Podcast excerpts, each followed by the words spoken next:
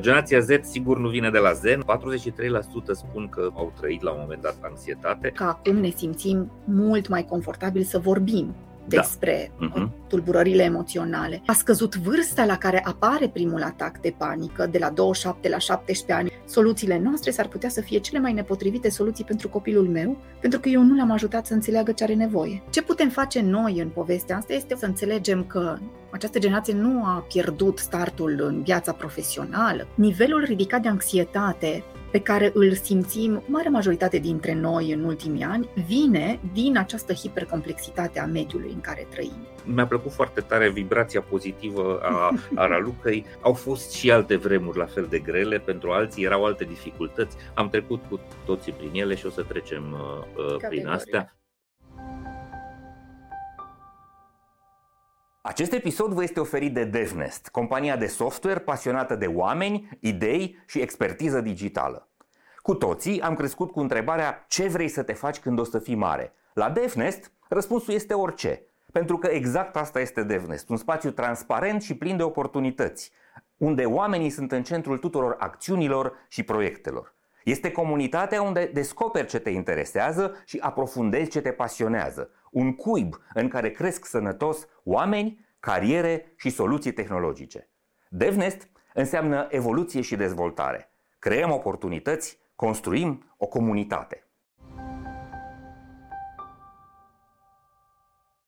Salutări tuturor, mă bucur că suntem live pentru voi în această dimineață, așa cum am promis, împreună cu Raluca Anton, de la Cluj, de la Stables, cel mai frumos birou din România. În această minunată dimineață de iarnă, da, de exact. Crăciun.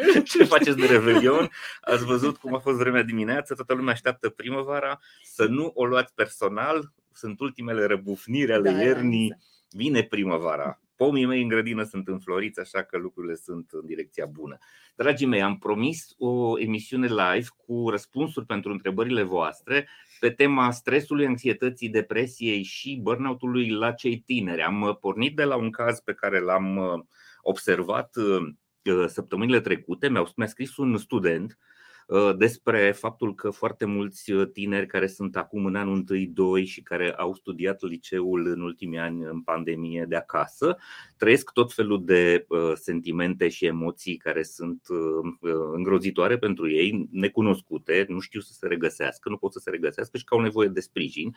Și a fost, am postat pe rețelele sociale, reacția oamenilor a fost extraordinară, au fost foarte mulți oameni care au dat informații legate despre centrele de suport pe care le au universitățile, despre tot felul de programe care sunt uh, uh, deja deschise pentru ei. Au fost foarte mulți oameni terapeuți, coach, care au zis că se oferă voluntar cu mici sesiuni în care să-i asiste. Dar odată cu treaba asta am descoperit că fenomenul nu este doar la studenți și că uh, se resimte și la adolescenți, la elevii de liceu și ba mai mult, sunt foarte multe cercetări recente pe care le-am publicat în, în newsletterul Hacking Work uh, despre uh, cazuri de uh, afecțiuni de genul ăsta la copii, în general observate mai ales în țările nordice unde există preocuparea asta, dar și în Statele Unite unde cercetarea este serioasă. Raluca, despre asta vorbim astăzi. Ce mesaj ai tu așa, înainte de orice despre treaba asta?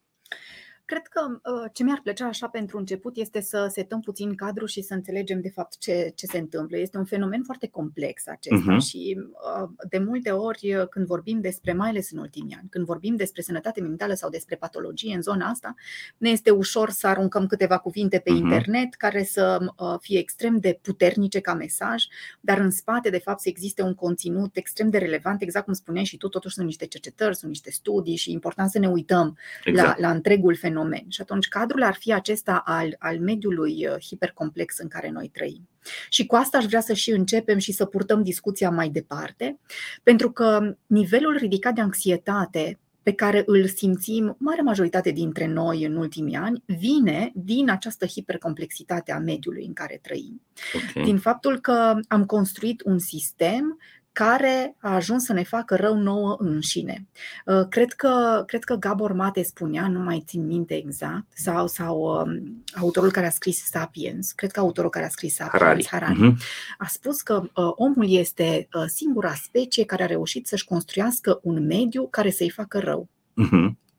Și din această nevoie de dezvoltare, din această nevoie de creștere și achiziție a tuturor acestor lucruri pe care noi le avem, de fapt, acest sistem nu ne ajută să avem grijă de noi înșine. Și primul efect este în zona asta de anxietate. Da. Pentru că creierul uman are o capacitate limitată de procesare care nu a apucat să crească în forță și în abilități atât de repede pe cât a crescut complexitatea mediului. Și atunci, pe moment, pe unitate de timp, mintea noastră trebuie să proceseze mult mai multe lucruri decât a trebuit să proceseze în urmă cu. Dar nici, nici nu trebuie să mergem mai departe de 10-15 ani, Corect. dar rămite 30-40 de ani uh-huh, în urmă. Uh-huh. Și asta este, de fapt, fenomenul pe care noi îl observăm în, în cabinet și este sigur numit burnout. Adică burnout ce înseamnă? Îmi folosesc atât de mult sistemul nervos până când la un moment dat se stinge lumina. Uh-huh. Nu mai pot, se arde becul. Okay. Nu mai funcționează. Okay. Uh-huh. Și um, aici intervine de fapt acest mesaj pe care eu sper ca cât mai mulți specialiști din domeniul psihoterapiei, psihologiei, coachingului, sănătății uh-huh. mentale să, să-l spună, acesta al igienii mentale, a tot ce înseamnă controlarea mediului în care noi ne desfășurăm activitatea. Și acum vine povestea asta cu copiii și cu adolescenții și cu tinerii adulți. Care este problema în această situație? Capacitatea scăzută a controlării mediului.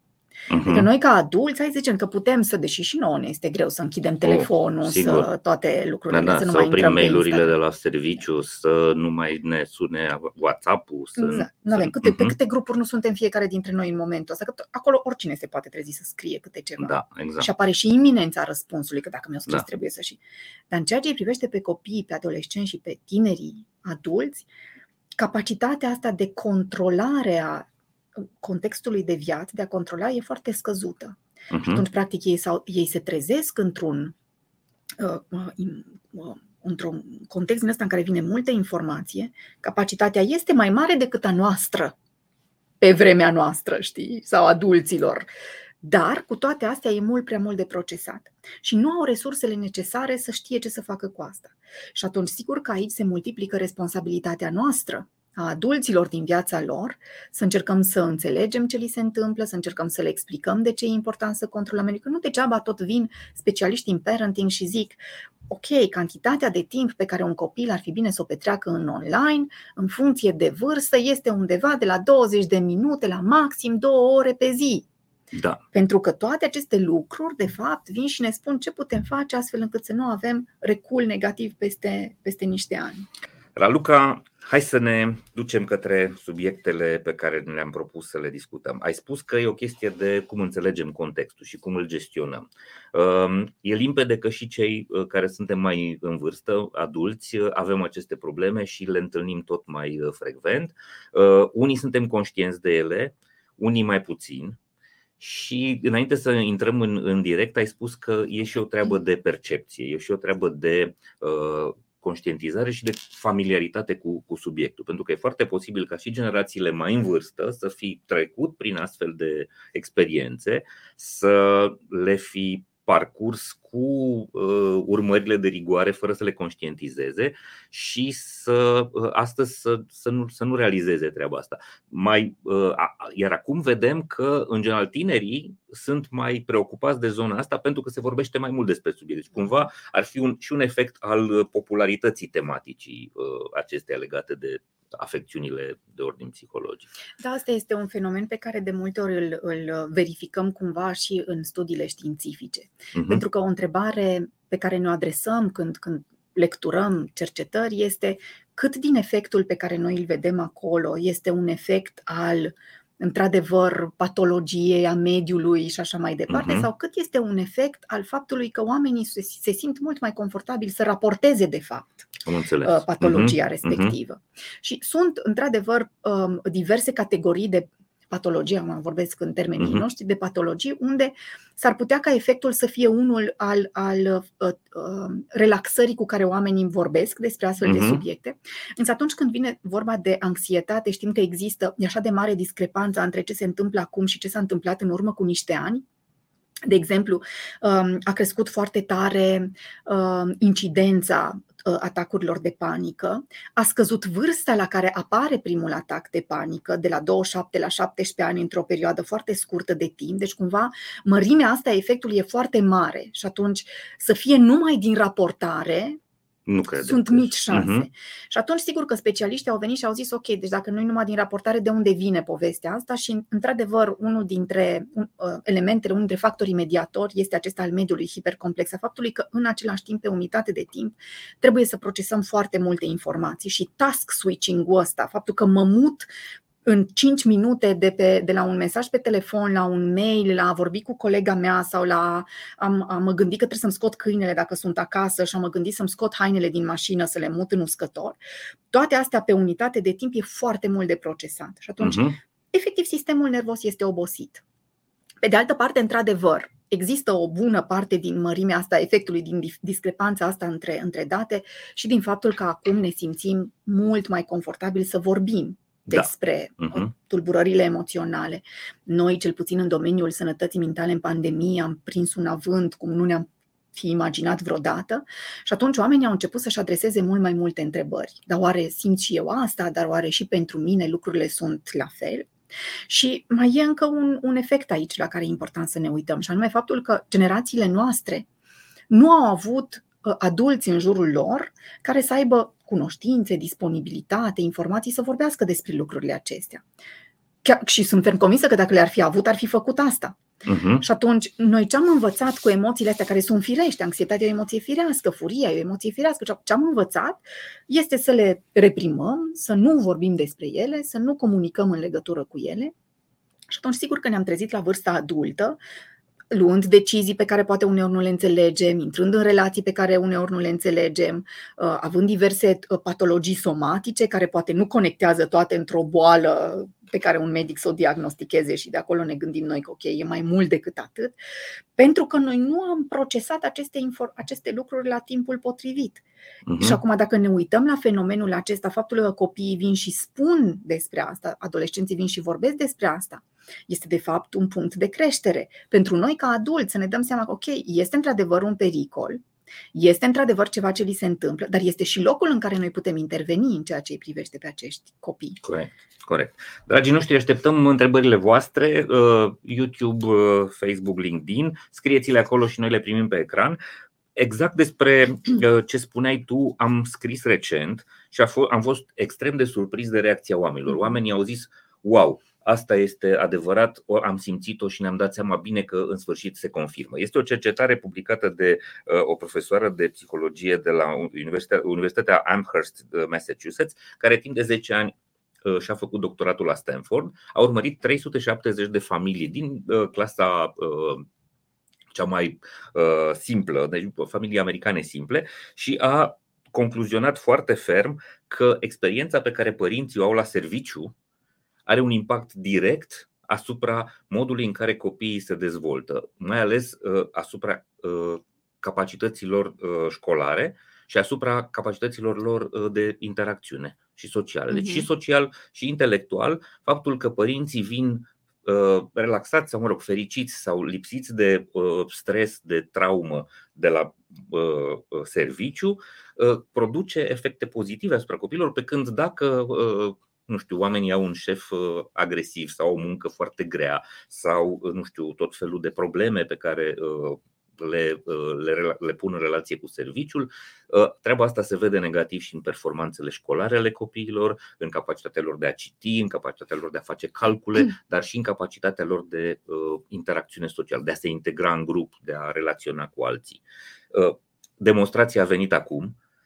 Multă lume a zis, a, păi stai că și mie mi s-a întâmplat sau uh, a fost familiară și de asta asta cumva confirmă ce, ce spui tu. Cum, cum vezi uh, situația asta? Mm-hmm. Cum o putem aborda? Cred că e important să ne uităm și aici la capetele de spectru, că dacă, dacă vedem părinți care sunt tracasați în viața lor uh, profesională, de fapt ce vedem este faptul că noi, noi avem o, niște resurse limitate de, de a gestiona tot ce se întâmplă în jurul nostru. Și de cele mai multe ori mergem la serviciu dimineața și venim după masa, ni se consumă resursele. După masa, practic, când ne întâlnim cu copiii, suntem, suntem cu nivelul scăzut de resurse, unii nu mai avem deloc. Unora ni s-a zgâriat butoiul cu resurse de către viața profesională și s-a mhm. stors de acolo tot ce s-a, sto- s-a putut stoarce. Și atunci, sigur că atunci când ajung acasă, copiii fiind ca structură ființe care își doresc să interacționeze și să absoarbă și să conecteze, noi nu mai avem de unde să dăm înapoi. Nu avem de unde să mai dăm uh, resurse. Și atunci asta, de fapt, ce face? Un nivel scăzut de resurse scade nivelul de capacitatea mea de toleranță la stres la reacțiile copilului, la un ton ridicat, la un tantrum pe care copilul îl face, la nevoile pe care el le are, la faptul că nu respectă regulile ce un lucru firesc de altfel, ca un copil să nu respecte toate regulile în lumea asta. Uh, de la faptul că nu adorme la timp, pentru că eu sunt suficient de obosită încât să am nevoie să adorm sau de timp pentru mine și mă enervează ăsta că nu doarme. De la faptul că nu am timp să stau și n-am, n-am, nu am chef, nu vreau să stau în interacțiune cu el, să-și facă temele. Deci, practic, e așa ca un bulgăre care se tot învârte, se tot învârte. Practic, noi venim cu resursele uh, uh, scăzute pe zero, copilul vine să-și încarce și el la rândul lui resursele din interacțiunea cu părinții, pentru că asta este definiția copilului, să-și încarce uh, uh, butoiul cu resurse din interacțiunea cu adulții, cu aparținătorii. Noi nu avem de unde să-i dăm, ei sunt la rândul lor cu, but, cu butoiul gol și de fapt așa intrăm într-o buclă din asta, într-o dinamică relațională care ne costă foarte mult. Pe de altă parte, capătul celălalt al extremei este acela în care am văzut de multe ori, um, uh, inclusiv mame care, mai ales mame care spun, gata, uite, eu îmi dedic anii ăștia din primii ani din viața copilului, numai lui și creșterii lui, pentru că știu ce important este în zona asta de atașament și așa mai departe. Doar că există studii și aici care vin mhm. și ne spun, și cred că este la Harvard University, unul dintre cele mai renumite studii în domeniul acesta, care au monitorizat timp de 25 de ani copii care au venit din uh, familii în care mamele au decis să rămână acasă și să crească copiii, și asta a fost rolul esențial, iar celălalt grup a fost mame care au decis să investească în viața lor profesională. Moms, da. Și ei au monitorizat pe copii timp de 25 de ani, deci până au ajuns adulți tineri, să vadă care sunt variabilele care mm-hmm, sunt diferențele efectele. între ei. Mm-hmm. Și a fost foarte interesant de văzut, sigur ei au verificat multe lucruri acolo, dar un element esențial este că cei mai adaptați social, adaptați profesional în viața uh, profesională au fost cei ai căror mame au lucrat. Uh-huh. Pentru că au avut, de fapt, copiii funcționează prin modelare. Exact. Au avut, de fapt, această. Au expunere la informația da, asta a părinților, da. la experiențe. Uh-huh. Și trebuie să ne gândim la un lucru. Eu, când nu îmi antrenez literalmente prefrontalul muncind, da? mă duc la serviciu, nu am probleme de rezolvat. Nu? Multe dintre aceste abilități, nefiind antrenate, nu funcționează optim sau nu funcționează la capacitate maximă. Ori un copil, pentru a se dezvolta, are nevoie de întreaga paletă de experiențe, uh-huh. atât emoționale, cât și din zona asta de rezolvare de probleme. De- de- deci, cred că e important să ne mișcăm pe spectrul acesta și să ne dăm seama că, într-adevăr, nici varianta asta în care nu fac nimic și îmi dedic timpul nu este cea mai utilă pentru copil, nici capătul celălalt nu-l ajută pentru că rămâne fără acele abilități emoționale. Știi că dacă ne uităm capetele de spectru, de fapt ce fac? Îi fură copilului din experiență. Un, exact. un părinte care muncește foarte mult nu are abilitatea să-i ofere resurse emoționale. Un părinte uh-huh. care nu muncește nu are abilitatea să-i ofere experiențe cognitive. Și atunci, mișcarea asta este ceea ce îi va produce copilului o experiență integrată asupra vieții, de fapt. Ok, deci nu avem o, nu există o rețetă perfectă. Mm. Ideal ar fi să le îmbinăm și să avem un echilibru. Echilibru este cuvântul despre da. care toată lumea vorbește. Și mai vreau să zic ceva apropo mm-hmm. de mhm. acest echilibru. Uh, uh, de multe ori am auzit asta de-a lungul timpului, că ok, dar la noi în familie echilibrul este că el lucrează, ea stă acasă sau invers. Uh-huh. Ea lucrează, el stă și cumva acesta este echilibru. Da, da, acesta este echilibrul unui sistem, nu este echilibrul unui individ. Uh-huh. Ori acest copil este un individ care va face parte dintr-un sistem la un moment dat. Și el, ca individ, e important să, fi, să vadă echilibrul și să fie echilibrat, nu sistemul în sine. Da, da, da. Nu are nevoie de două extreme, ci mai degrabă de da. echilibru ambelor și, și de participarea ambilor părinți. Mai ales de participarea ambilor uh-huh. părinți. Da. Și, da, în, în toate ariile de dezvoltare, de fapt. Exact, exact, pentru că ruptura de unul dintre părinți, poate de tatăl care nu știe e foarte ocupat, nu e neapărat benefică, da. nici fetiței, nici băiatului. Da, da. Fiecare are alte nevoi Bun, ehm, în același, sau, nu, în același articol pe care l-am publicat am preluat un alt, un alt studiu, ehm, Îngrijorările părinților, este un studiu făcut de Pew Research, ehm, spune așa, aproximativ 40% dintre părinții din Statele Unite cu copii mai mici de 18 ani sunt foarte îngrijorați de faptul că ai lor copii s-ar putea lupta cu anxietatea sau depresia în, în curând. Și asta vine tot din uh, efectul ăsta despre care spuneai tu, al conștientizării uh, problemelor și al complexității mediului. Cred că e și una dintre îngrijorările pe care eu le am în ceea ce privește pe fica mea. Uh-huh. îmi doresc foarte tare ca ea să reușească să. Știi că îmi vine să zic, pentru uh-huh. început, că îmi doresc foarte tare ca ea să nu treacă prin emoțiile astea. Lucru care este deci nu doar că este o utopie, este și o, mă scuz, o tâmpenie să spun asta. Da. Pentru că, în fond, noi avem nevoie să trăim întreaga paletă de experiențe emoționale, pentru că ele există. Uh-huh. Și, de fapt, rolul părintelui nu este să-l protejeze pe copil de a exact. trăi aceste experiențe, ci rolul părintelui este să-și dezvolte abilitățile, unul, de toleranța propriilor anxietăți și a propriilor frustrări, astfel încât să poată să-l însoțească pe copil în anxietățile și frustrările lui pe care le va avea oricum. Că noi asta n-am avut. Noi am, am avut uh, anxietăți și emoții negative toată copilăria noastră. Siguranță. Doar că adulții din viața noastră nu au știut să vină să ne însoțească în emoțiile alea. Și apoi fiecare ne-am trezit la vârsta de adult cu tot felul de lucruri pe care le-am avut de gestionat.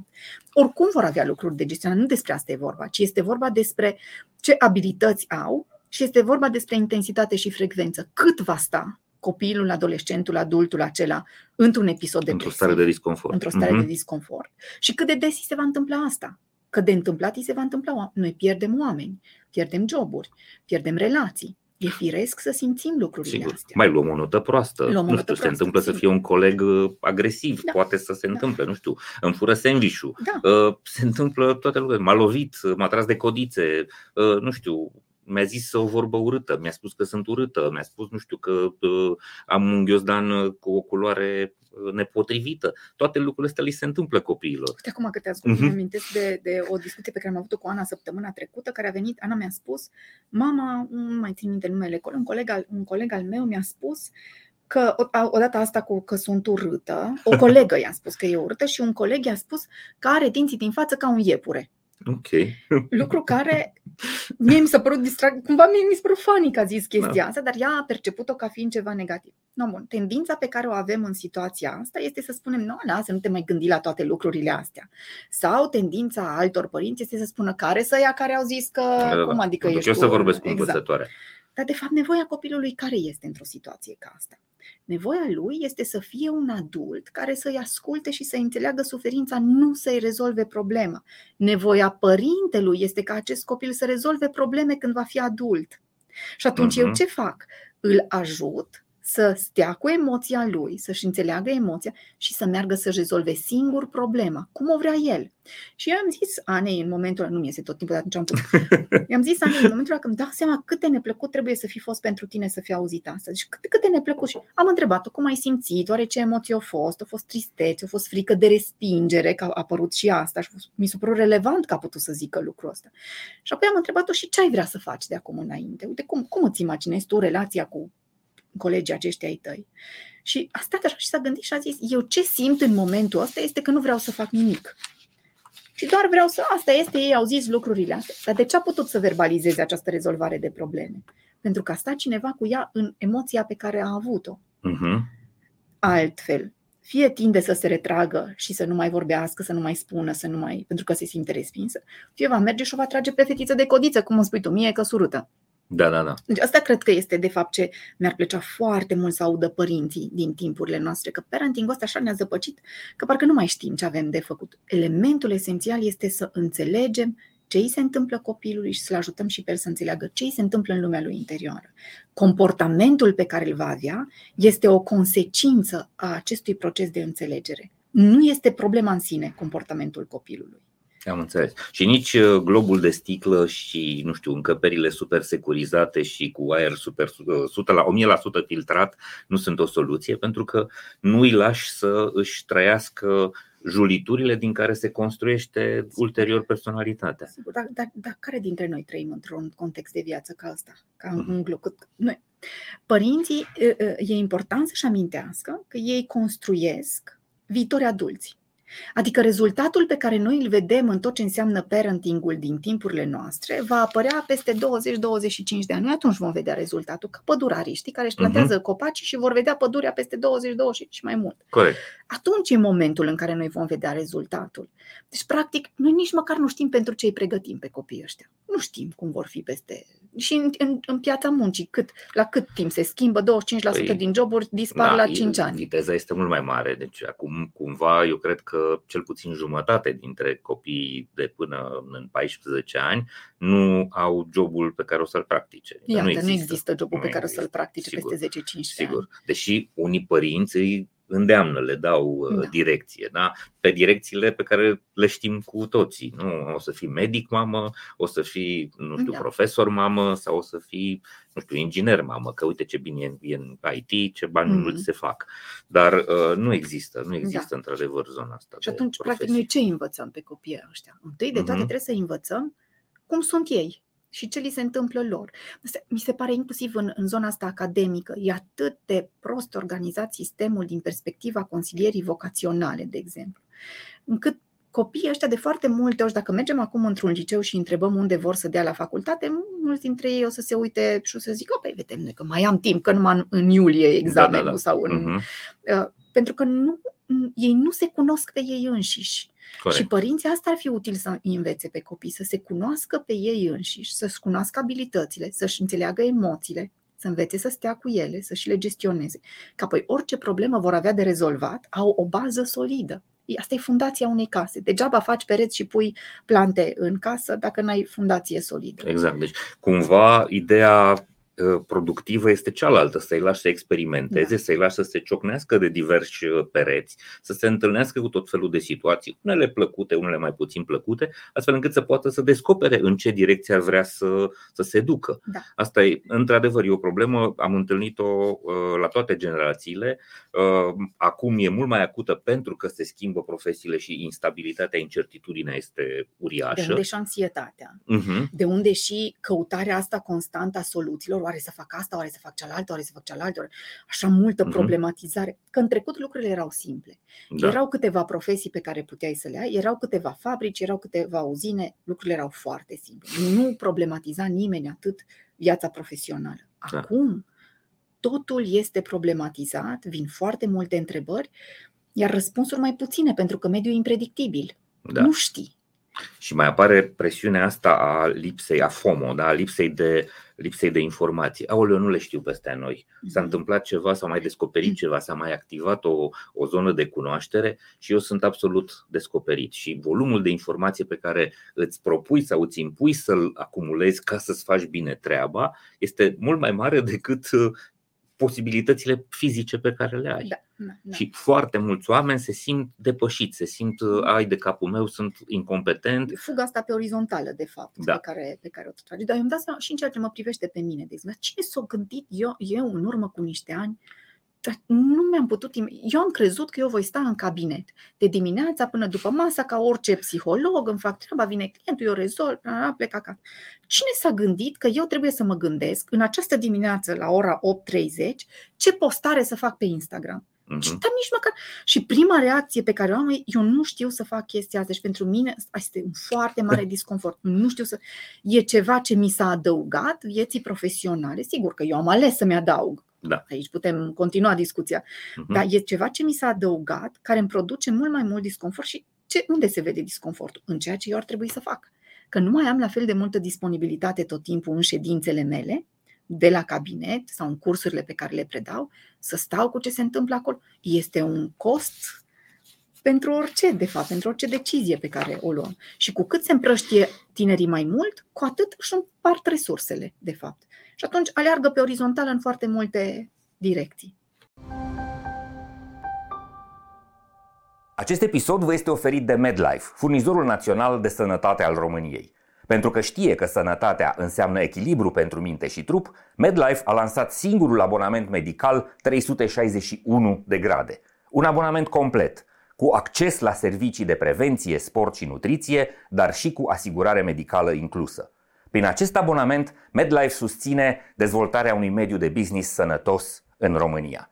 Iar împreună cu MedLife, prin fiecare episod al proiectului Hacking Work, vă oferim inspirație prin idei valoroase pentru organizații sănătoase. Continuăm discuția noastră, Raluca, cu uite, alte, uh, alte informații din cercetări. E o cercetare uh, uh, publicată tot așa recent, am preluat-o în, în newsletter. Uh, Generația Z sigur nu vine de la Zen, ăsta a fost titlul nostru. Mhm. Uh, este cei mai mulți dintre ei uh, identifică probleme de natură mentală și emoțională, 50%, 43% spun că trăiesc anxietate sau au trăit la un moment dat anxietate, 31% depresie și surpriză, 39% consideră că doar 39% consideră că facultatea sau, mă rog, studiile, școala i-a pregătit pentru astfel de situații, pe când ceilalți 40%, jumătate, jumătate, jumătate, spun că habar n-aveam că o să vină asta peste noi. Uh-huh. E generația asta mai sensibilă sau pur și simplu este lumea mai complicată și tematica asta mai cunoscută. Că multă lume vine și spune ăștia sunt snowflakes, sunt uh, uh, semiorle, uh, sunt foarte, nu știu, panseluțe. Sunt o grămadă de expresii despre, în general despre cei, despre cei tineri tu te întâlnești cu ei, tu primești astfel de oameni în, în cabinet. Da, îi văd în companiile cu care lucrezi. Sau în companiile cu care lucrezi. Bine uh-huh se vede foarte tare când există discrepanță foarte mare între generații de vârstă, știi? Uh-huh. Când am uh, grupul de 40 și ceva în zona de leadership și uh, producția este la 20 și un pic, acolo este fascinant să se vadă de fapt gap-ul ăsta între. Um, e un fenomen care are foarte mare legătură cu faptul că um, știi, știi că noi zicem în psihologie că fiecare generație de părinți își vindecă suferințele prin copiilor. Uh-huh. Și noi am venit, noi, generația noastră, este această generație care a crescut în sistemul foarte rigid de funcționare, unde lucrurile erau super standardizate, unde lucrurile erau foarte clare, nu aveai multe, multă rigoare. Și atunci, ceea ce spunem că ne-a lipsit este libertatea. Libertatea de alegere, libertatea de a nu. Dacă stăm să ne uităm la cei născuți la final de 70, 80 un pic acolo, ăsta e un lucru pe care la școală sau în creșterea noastră l-am simțit, că n-am avut atât de multe libertăți. Și atunci această lipsă de libertate s-a, trans- s-a transformat într-o misiune pentru părintele acesta în relație cu copiii lui. Se nasc copiii de după 90, 90 ceva, 2000, din acești părinți care și-au dorit să aibă multă libertate. Și atunci un mesaj care se transmite de multe ori este acesta de tu poți orice, tu faci orice, tu... Da? Dar okay. cu o rigoare mult mai scăzută față de ce am trăit noi, de ce au trăit părinții. Doar că în parenting, părintele are harta. Ce este harta asta? Este uh, felul în care tu călătorești prin povestea vieții tale e foarte frumos să te duci cu harta și să explorezi un oraș cum vrei tu sau să-ți ții harta în buzunar. Doar că asta te costă timp, s-ar putea să pierzi uh, obiective esențiale din orașul respectiv. Sigur, s-ar putea să conectezi cu oameni pe care altfel nu ai cunoscut, dar îți oferă o altă experiență. Însă este esențial ca părintele să ofere atât călătoria fără hartă, dar și călătoria cu hartă în acest oraș, în această ex- existență. Și atunci, părintele e important să vină cu rigoare, ferm, dar cu iubire. Adică vin alături de tine în călătoria asta și îți spun, mă copile, în lumea asta sunt niște reguli, uh-huh. în lumea asta sunt niște principii. Și tot despre echilibru, știi? Este despre a ne mișca între aceste două extreme. Părintele e important să decidă când oferă flexibilitate și libertate și când oferă rigoare. Pentru că acești copii născuți atunci, ajunși în piața muncii, fără atât de multă rigoare și cu multă libertate, nu se pot ghida singuri. Sunt acești copii, ce mai vedem și este iarăși un fenomen, e și un fenomen la nivel global, dar se vede foarte tare la noi în țară, acești, copii, acești tineri care sunt copiii rezultați din familiile care au plecat în străinătate. Uh-huh.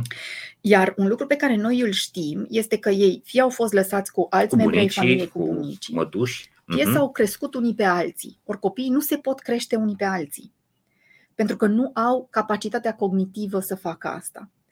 Iar atunci ce se întâmplă este că vedem adulți, tineri adulți care se simt pierduți, care nu-și găsesc direcția, care nu știu ce trebuie să facă și ajung într-un job și văd proiectul, se uită la el, dar nu înțeleg care e începutul și care e sfârșitul și mai ales ce trebuie să se întâmple între aceste uh-huh. două experiențe. Am înțeles.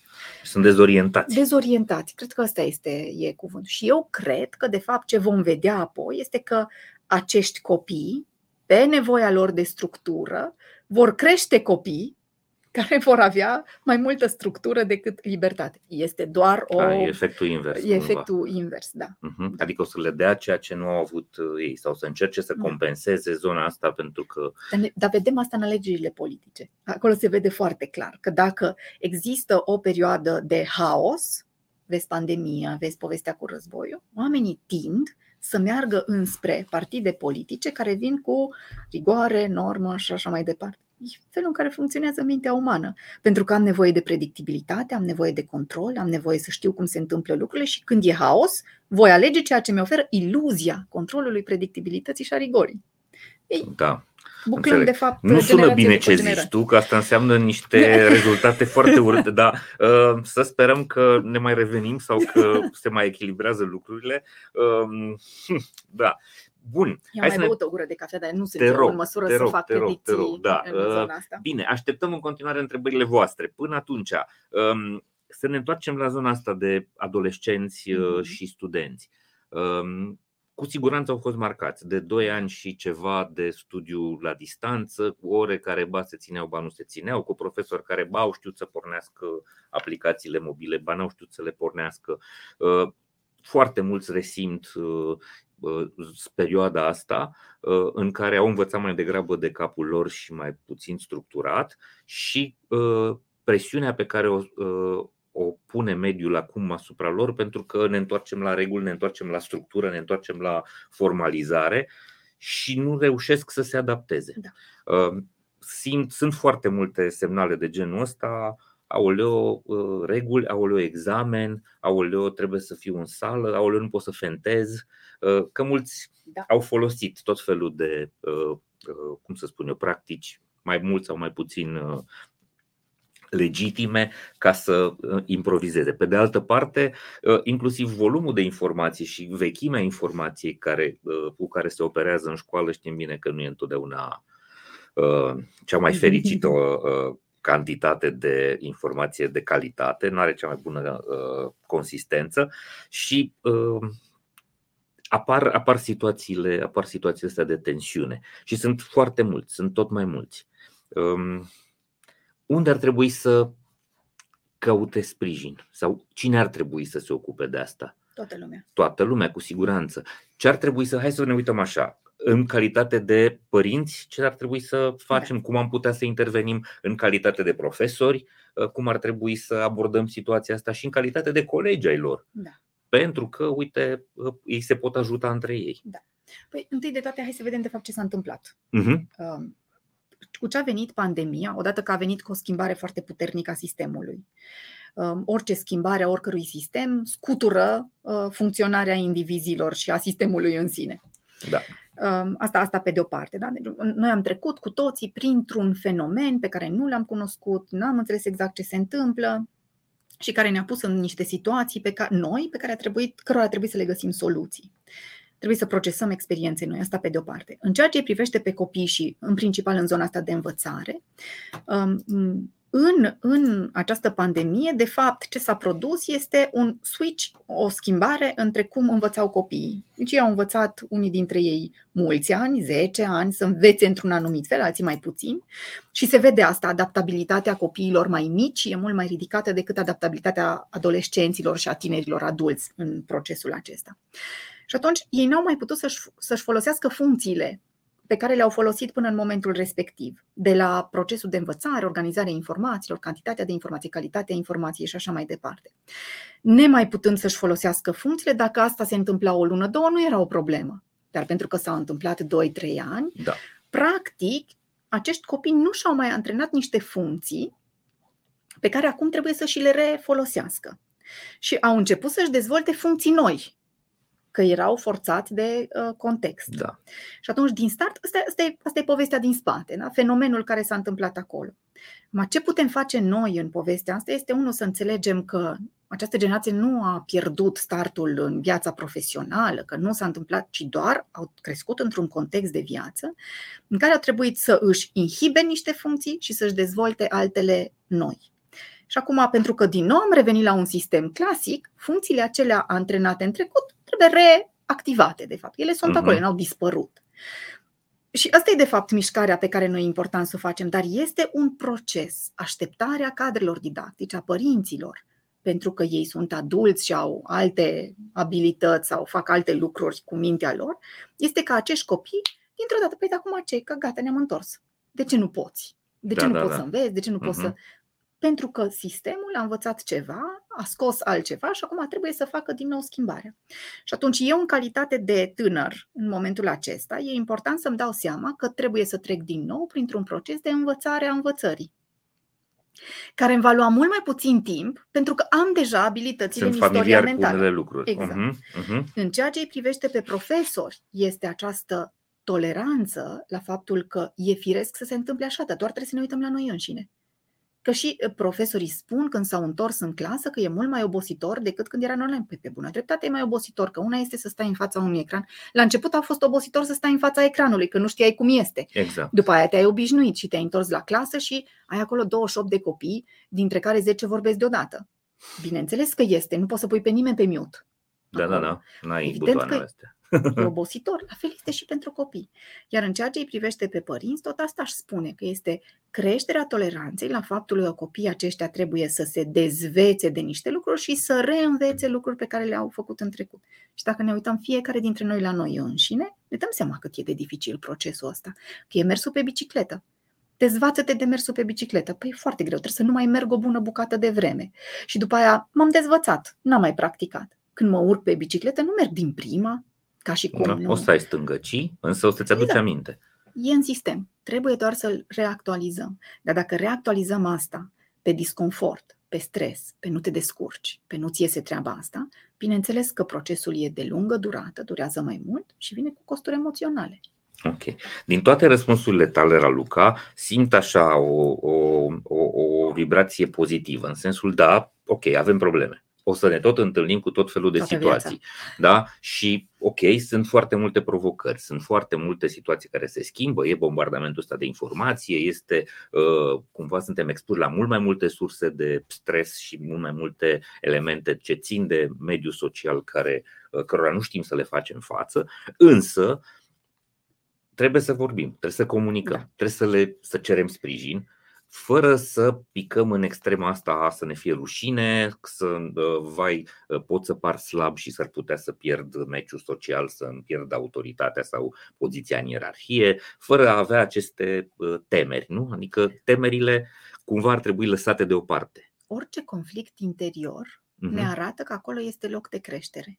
mhm. Emoțiile noastre nu vin așa degeaba acolo în viața noastră, doar că e important să avem această abilitate de a mă întreba oare ce din ceea ce fac acum îmi uh, intensifică conflictul acesta interior, că e anxietate, că e depresie, că e furie și oare ce aș putea face diferit astfel încât să nu, mă mai, să nu mai trăiesc lucrurile astea. Altfel, tindem să buclăm în suferință și în numai mie mi se întâmplă, e ceva neregulă cu noi, e ceva. Da, așa Nu o să este. fac Sunt față. multe lucruri Mhm, pe mhm. care trebuie să le gestionăm. E firesc să fie multe lucruri pe care trebuie să le gestionăm. Ce să vezi, suntem în viață. Și viața înseamnă foarte multe lucruri de gestionat. Și atunci stau să buclez în, în, în suferința asta sau pe de altă parte mă uit, unu, care sunt resursele pe care le am pentru că avem cu toții resurse. Doi, dacă n-am, cum pot să-mi dezvolt Mhm. resursele pe care le am și apoi cum pot să-mi canalizez aceste resurse înspre gestionarea a ceea ce mi se întâmplă emoțional și apoi înspre rezolvarea de probleme. Că altfel, știi, e senzația asta pe care o am de multe ori, că noi fugim cu toții pe stradă, dar ne ținem așa mâinile la ochi. Și nu Mhm. ne mai uităm în dreapta, în stânga, unde mergem. Stați, mă, numai un pic. numai un pic.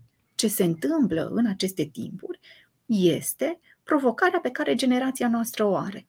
Provocări pe care generația anterioare le-au avut de-a lungul timpului. Tot felul de provocări au avut generațiile de-a lungul Da. timpului. Exact. Toate acele provocări ne-au ajutat să dezvoltăm sisteme care să ne apere, să ne protejeze și să creștem până în punctul de azi.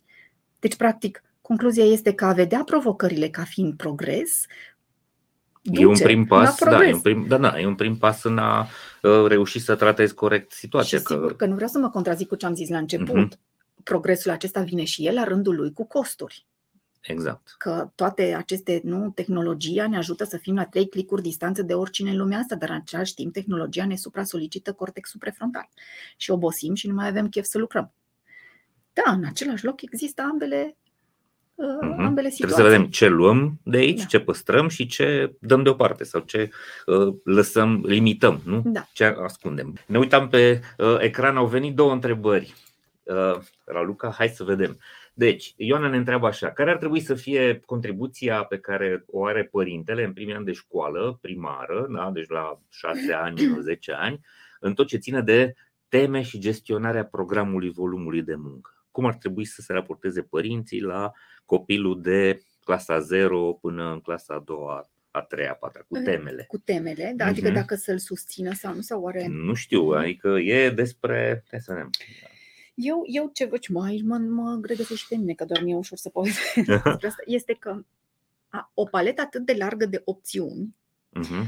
ne duce la dorința de a, de a dezvolta copilul, a susține pe copil să se dezvolte în atât de multe direcții.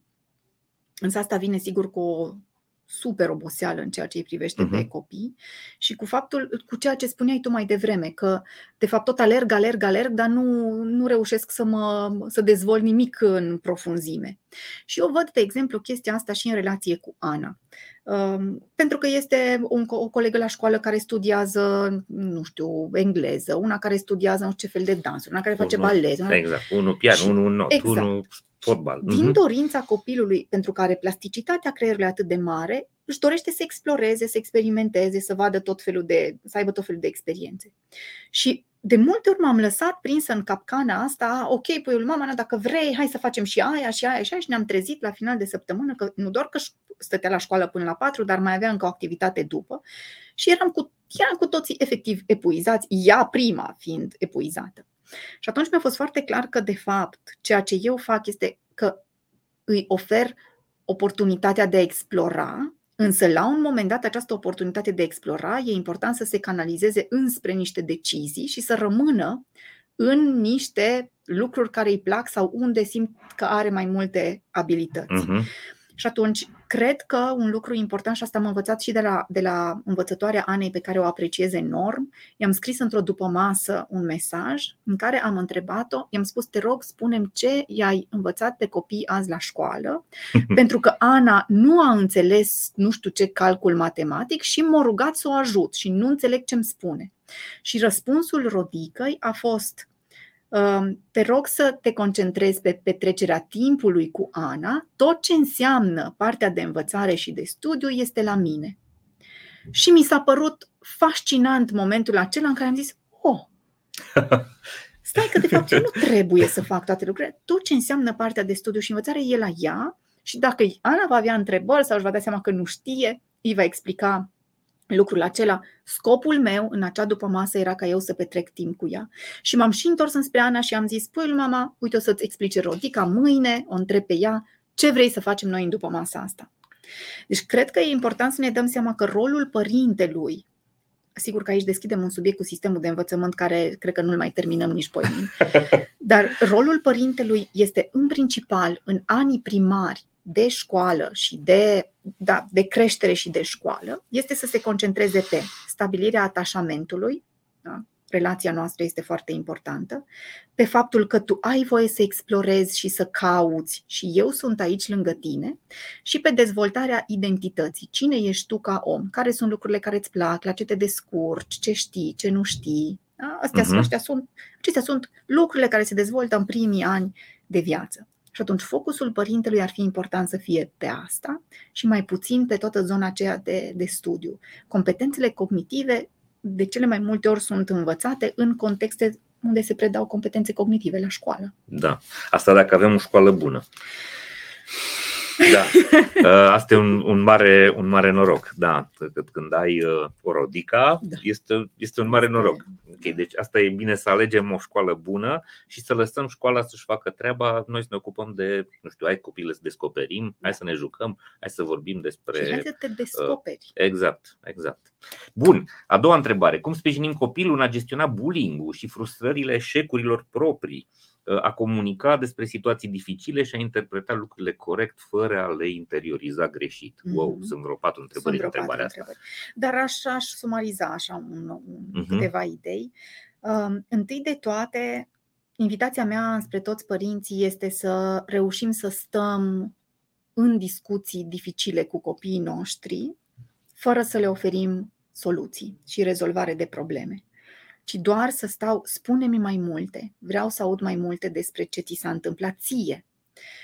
Copiii vor vorbi foarte mult despre ceilalți și noi, adulții, vorbim foarte mult despre ceilalți, mai puțin despre noi, nu ne place să facem asta. Și atunci îl ajut pe copil când îmi spune ce a făcut uh, Ana, ce a făcut uh, Mircea, ce a făcut Costică, ce a făcut... Și după ce spune povestea, întrebarea mea să fie și mai spunem despre tine.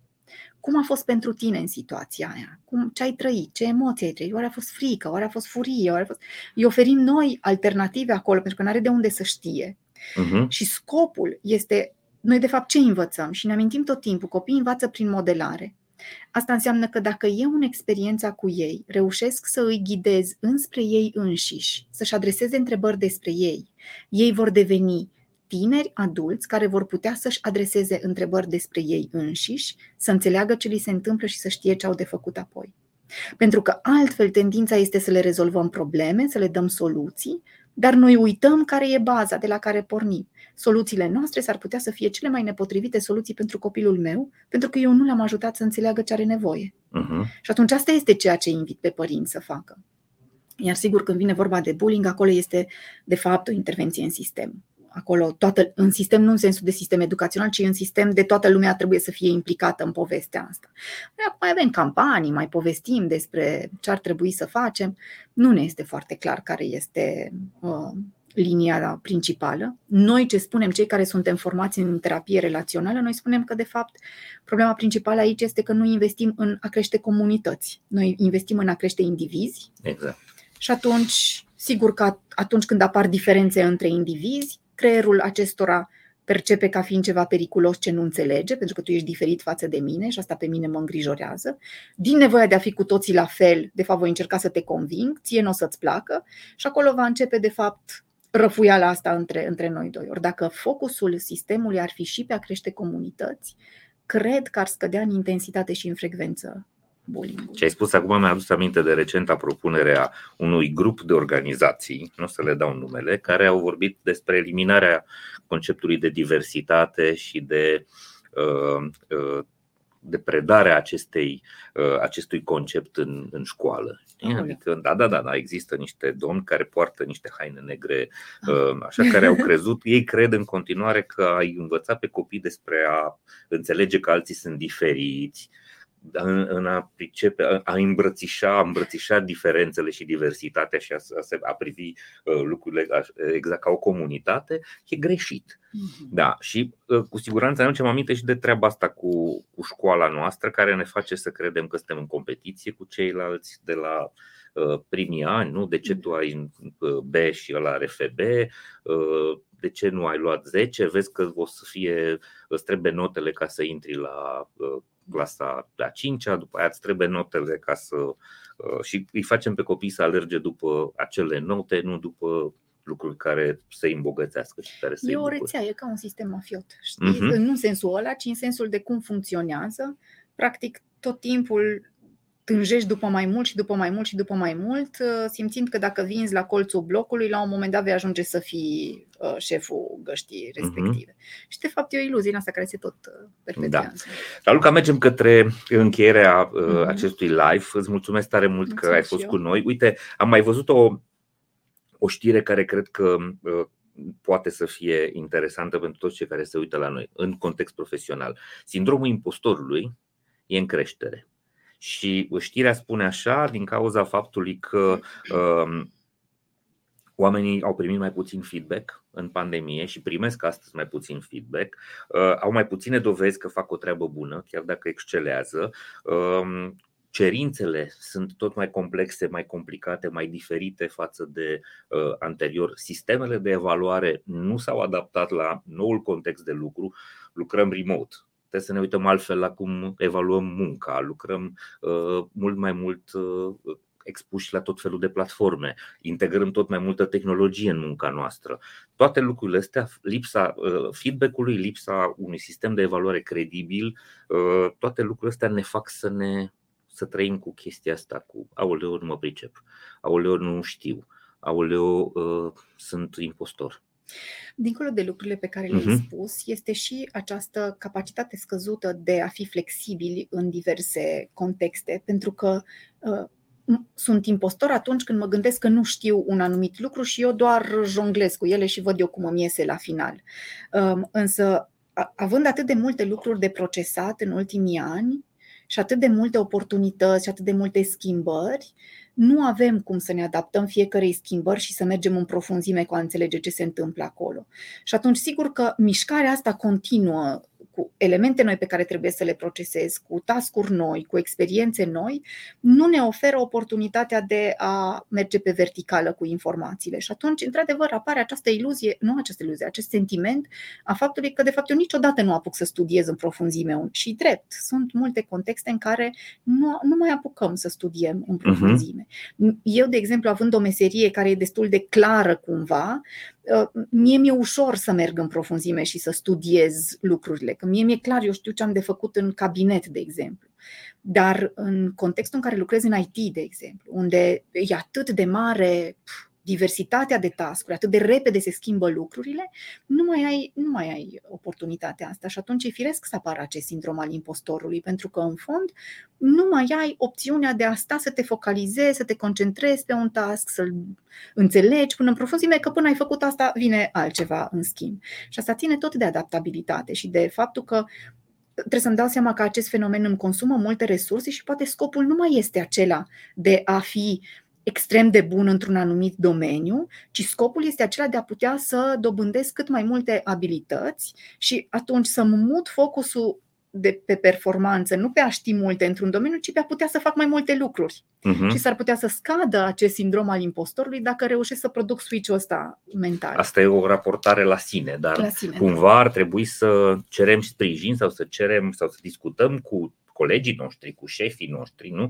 Și despre treaba asta și de uh, a le solicita mai mult, uh, mai mult uh, contribuție, mai mult feedback și de a le solicita mai multă înțelegere pentru lucrurile prin care trecem, pentru că probabil și ei la rândul lor trec prin astfel de Categoric. încercări. Categoric. Și cred că asta este, de fapt, a ne dezvolta abilitatea asta de a comunica despre ce ni se întâmplă. Uh-huh. Și când vin să comunic despre ce mi se întâmplă, vin să comunic întâi de toate pentru a produce comunicare, conexiune și a simți că nu sunt singură în poveste. Nu vin să cer rezolvare de probleme. Abia apoi pot să vin să zic, uite, doar nu mă ajut și pe mine cu chestia asta. Pentru început vin să-ți spun lucruri pentru că mă ajută să fiu auzit, să știu că e cineva acolo cu mine și mai mult decât atât, mi-aș dori foarte tare să-mi spui și tu pentru tine cum e situația asta. Uh-huh.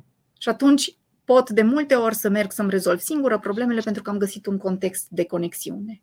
Da, trebuie să învățăm foarte mult despre treaba asta, pentru că de cele mai multe ori uh, nu se învață chestia asta în școală. Oamenii când primesc joburi de sau mă rog, roluri de manager așteaptă ca uh, se uită doar la așteptările organizației, da? Uh, asta trebuie să faceți, asta trebuie să livrați, astea sunt responsabilitățile voastre și nu se uită și la cum trebuie să lucreze cu oamenii, în ce fel trebuie să vorbească.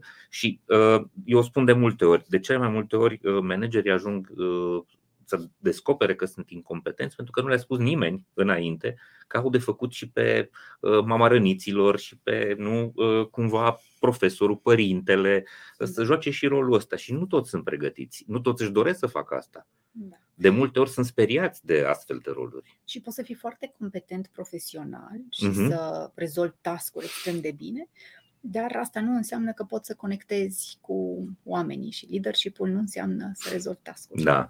Tu lucrezi cu foarte mulți uh, manageri care își doresc să fie lideri și, uh, și, și eu întâlnesc foarte multe situații. E foarte mult de învățat în direcția asta. Uite, mai avem o întrebare de la Diana. Uh, vorbește despre relația dintre studenți și profesori și sunt foarte mulți profesori care nu înțeleg că tinerii pot suferi de anxietate, depresie și de multe ori uh, uh, profesorii neagă sentimentele astea și îi tratează foarte rece. Uh, da, nu te este. înțeleg, astea sunt mofturi, astea sunt fițe, nu, nu accept explicația astea, nu ți-ai făcut task-ul, te-am picat, te-am da. pedepsit, etc.